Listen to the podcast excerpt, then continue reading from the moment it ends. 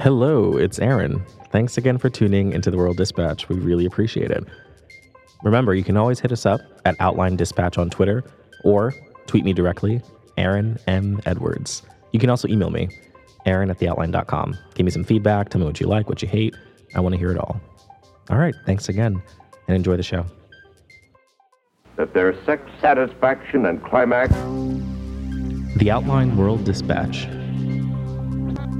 Today's show is very queer, and I learned today that James, our producer, just watched But I'm a Cheerleader for the first time last weekend. It's a great movie, you should check it out. But I'm a homosexual. I'm Aaron Edwards. Let's get gay. I love you so much.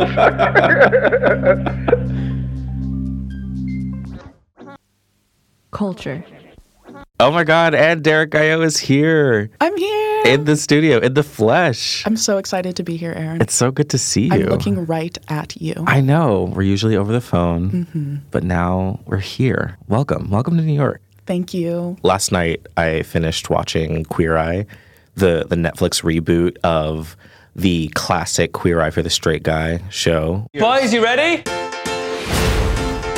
The original show was fighting for tolerance. Our fight is for acceptance. When was that originally It was on in 2003, I believe. 2003. Totally different time. Mm-hmm. Pre same sex marriage. Pre a lot of just LGBTQ rights in general Mm-hmm. and conversations about queerness and all that kind of stuff. And when the show came back, there was a lot of, you know, kind of raised eyebrows about whether this was the right time for the show and whether it made sense. But what did you think of the show? I just want to be loved. I went, like you said, I entered it kind of skeptical. Like, how will this be? Like, will this be regressive in a time where you know there's so much talk about intersecting identities and queerness and but then I watched it and I loved it. I watched it all the way through. I watched it again, made my partner watch it.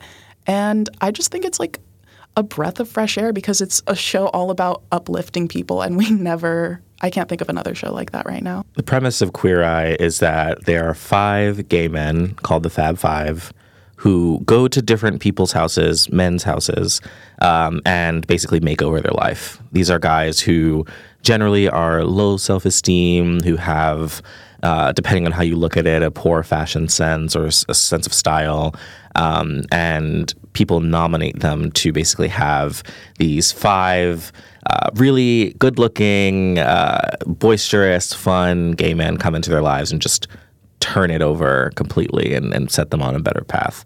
Did you watch the original Queer Eye? I had never seen the original Queer Eye. Oh, really? No, have you? Yeah, yeah, I did. It was a show that I feel like I had to sneak watch. Mm-hmm. Like it was, it was on Bravo, mm-hmm. and we had cable, and I could get to Bravo, but I basically had to sneak into my mom's room when she had like a late shift at work, and then watch it that way.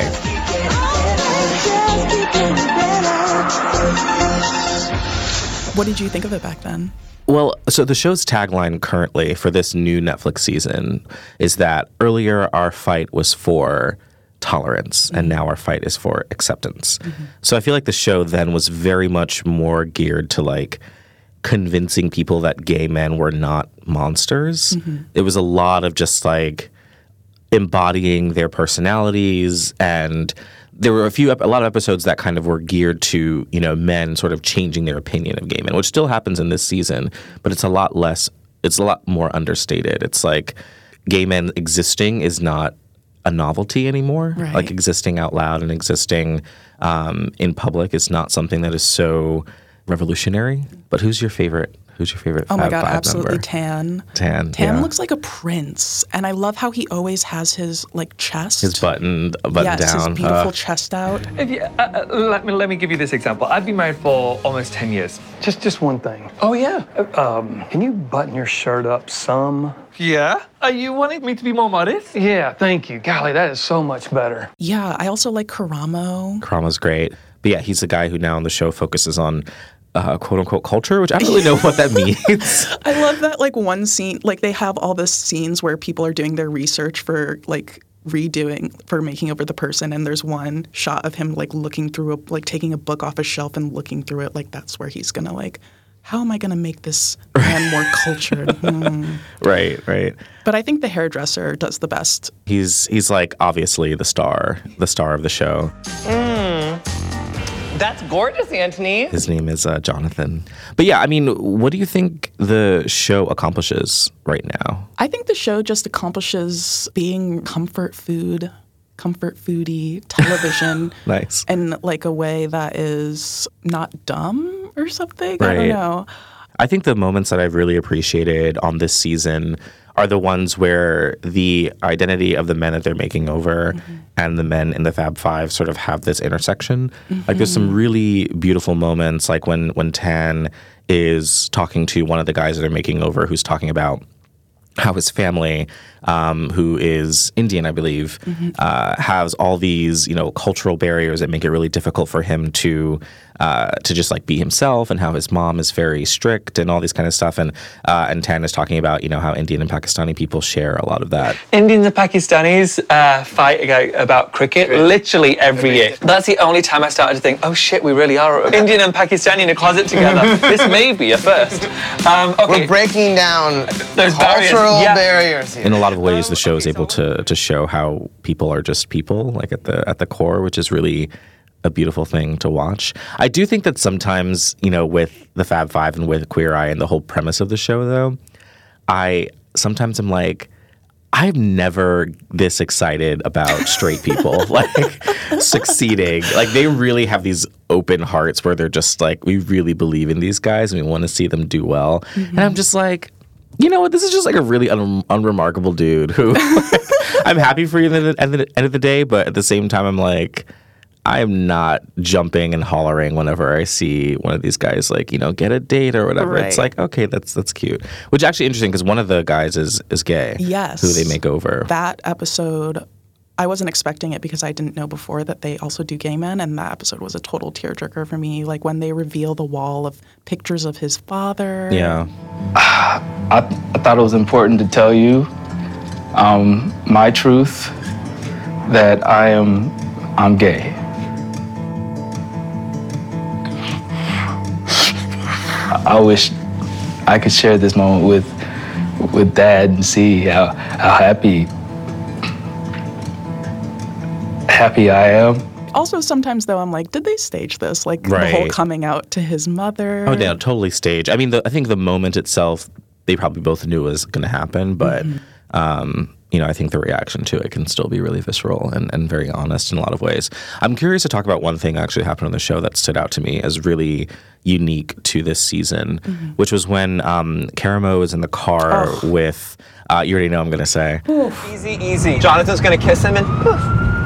Oh shit. Oh shit. Oh shit, my shit. god, no. We're getting pulled over. Uh oh. yeah. So there's a there's an episode on this season where Karamo is speaking to one of the guys who's getting made over, who is a Trump supporter. Um, and also a police officer, I believe. Yeah. And they have a conversation basically about Black Lives Matter and about police brutality. And Karamo kind of expresses how he was very nervous going into the whole makeover. Um, the way that they set up the whole scene was that the best friend of the guy they're making over pretends to pull them over on the highway while Karamo's driving. while Karamo is driving. Hi. How you doing? I'm Officer Forrest City of Monroe. Can I see your license, please? I don't have it. You don't have your license in your possession. No. Okay, why not? We're filming a show. Okay, but it's state law. You have to have your license in your possession when you're operating a vehicle. Got it. Okay. All right, hang tight one second. I'm very aware of this type of cop. Yeah. Uh huh. Me too. Oh, don't. Question is, is what we were pulled over for. Uh huh. You mind stepping out of the vehicle for me? You know. Yeah. No, you're not. Why? Why? Because I asked you to. I don't want him to. You're shooting a show, you said? Yeah. It's called Queer Eye. What kind of show is this? We uh, make over straight guys. You make over straight guys? Yeah. Okay. Is his name Corey? Because I'm his nominator. That scene made me so anxious. Like I really thought that it was going to be a bad situation. And then it was revealed that this is the guy who nominated his friend and he's just like pulling a prank on them. Um, but what did you think about that interaction? To me, I have a lot of thoughts, but I'm, I'm curious about how you felt about how they approached it. Well, first, I I didn't really love that they started with like a this is going to be pre- police brutality. No, it's not. It's a joke. Right. Um, so that kind of turned me off. Uh, I thought that I I really wanted to believe that they really came to a moment of understanding because I do think that that can happen between Trump supporters and non-Trump supporters. I got to tell you, Corey, um, I was out of everyone the most apprehensive to meet you. When your buddy pulled us over, I immediately was turned off. I just just put me in a state of like, here goes another asshole white cop. Yeah. And now I'm gonna have to go make over his buddy, and I didn't want to. And um, I respect you as a father, as a husband. I respect you so much as a police officer now, and um, I really feel like I made a lifelong friend. Riding back from Atlanta with you was probably one of the best parts of all of this. And I, I really embrace it. But it's not like they got into any sort of deep substantive thing about race or Right. police relations. There was one point where the friend, where Karamo said, told the friend that he was nervous about doing this, um, doing this makeover, and the guy said, "Oh, well, you have a right to be like. It's understandable that you would dislike police officers." And I thought that was an interesting thing that he said, and I wish they had like, I don't know, pressed him more on that. Maybe Right. it, it wasn't the right moment, but I thought that was. Um, it was definitely a manufactured feel good moment. Like, look at the boundaries we're crossing right now. Yeah. Um, and even just setting the whole show in Georgia, I think it was just like looking out for this political moment. Um, I think for a lot of people, it was probably successful. I was kind of like rolling my eyes at it a little bit. The like path to acceptance on the show is having these gay men serve other people and like offer them labor or something like that. it's not right. like an equal footing or something. So Like if the show was just, you know, five gay men come to have a conversation with you, Yeah.